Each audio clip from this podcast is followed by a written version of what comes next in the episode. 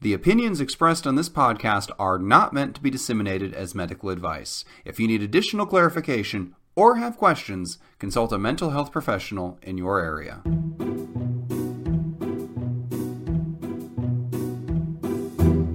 Hello, and welcome to 10 Minutes to Save Your Marriage, the podcast where a comedy writer, that's me, and a psychologist... that's me, and delighted we can have these between-show conversations...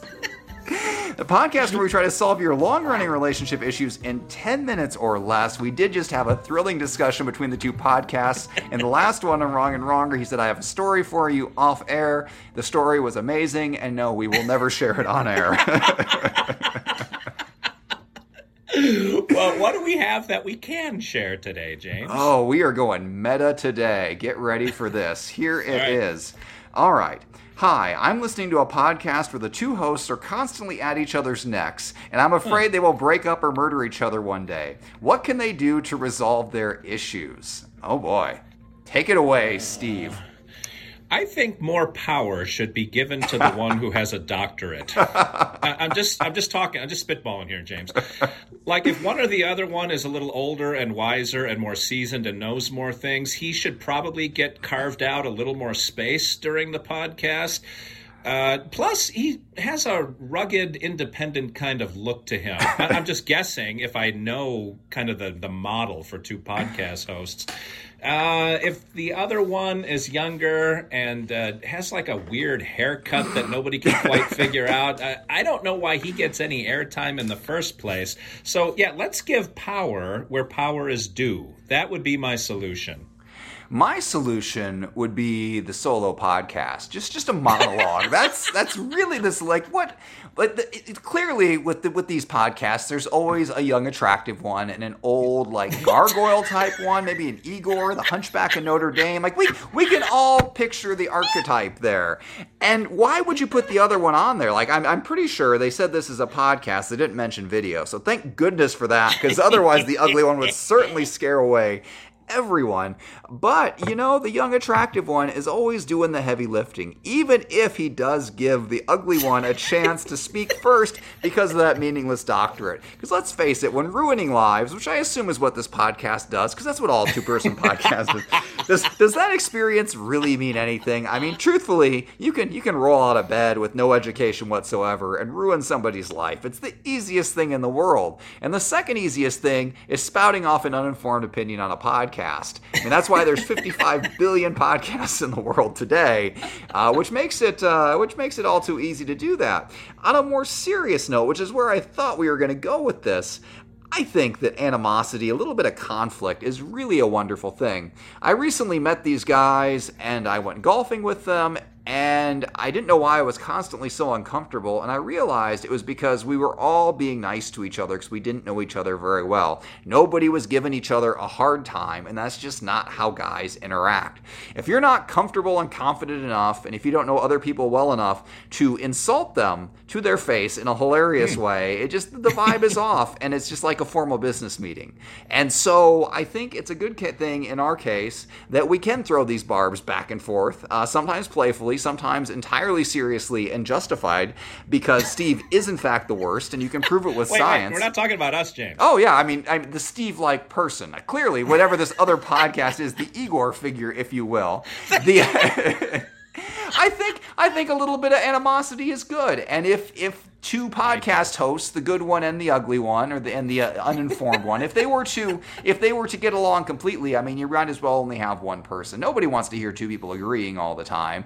I don't even know what that is, but maybe there is a format. I guess the like a radio DJ. You've got the main person, you've got a sidekick. There probably isn't a lot of conflict there, but I think even in those cases, a few barbs go back and forth. What say you, Steve? Boy, you talk about a solo podcast. I will bet if it is an older and experienced, wiser one, you know what they say, still waters run deep, and the babbling brooks are the ones that have nothing to say. I would bet the younger, impulsive, more impetuous one of that duo spends most of the podcast just yammering on and on. So it's almost ostensibly a solo podcast at that point. So I guess in that sense, James, that worked for you. But I will say... very few solo podcasts live. And I don't mean just live longevity. I don't think many of them start up in the first place because they're boring. Nobody wants to just hear you talk about yourself and your point of view. Even for people who talk a lot, Joe Rogan or Dan Patrick, like they've always got someone to kind of talk to that talks to them. People are interested in conversation.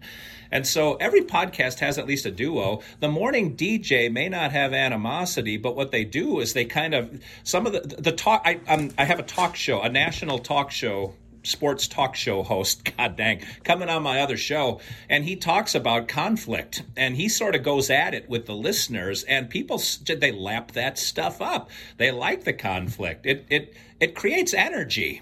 And we need energy, and not like bad energy, like what young bucks think they have because they have a point of view and a microphone in front of them, but what like the older and wiser ones with a more seasoned, detailed, and probably supported point of view have to say.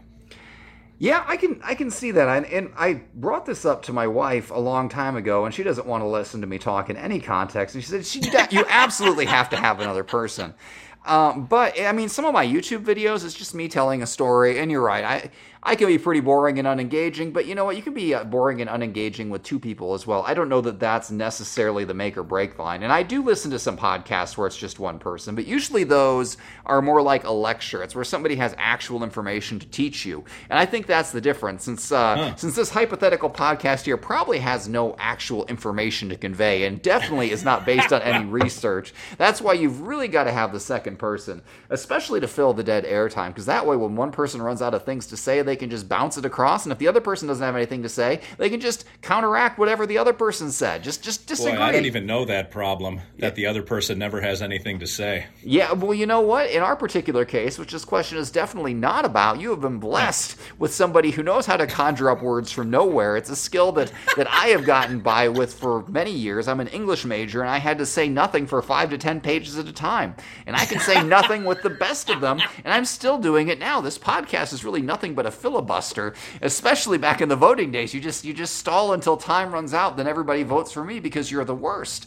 But in the case of this hypothetical podcast, I suppose the same skills could come in handy. I mean, you wouldn't want dead air time. There's nothing worse than when you pause and like, wait, is it my turn to talk? Is it your turn to talk? I think that was a routine in the latest Star Wars movie or in one of them.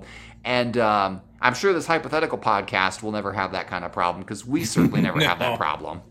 No, the hypothetical podcast, though, probably doesn't have any listeners anyway, so I don't know why we're even talking about this. That's true. Is there really any difference between a podcast and just dead air time if nobody hears it? It's the tree falls in a forest scenario. Ooh. And what is the sound of one gum flapping? Yes. I mean, one person at least listened. You know, it's funny because we have mentioned time and time again that we have a dysfunctional relationship between ourselves, and now we've finally been called out on it, or somebody in a very similar situation has been called out on it. Certainly not us. And here we are, and we have no real plan to fix it for ourselves or that other podcast, because if it's not broke, don't fix it.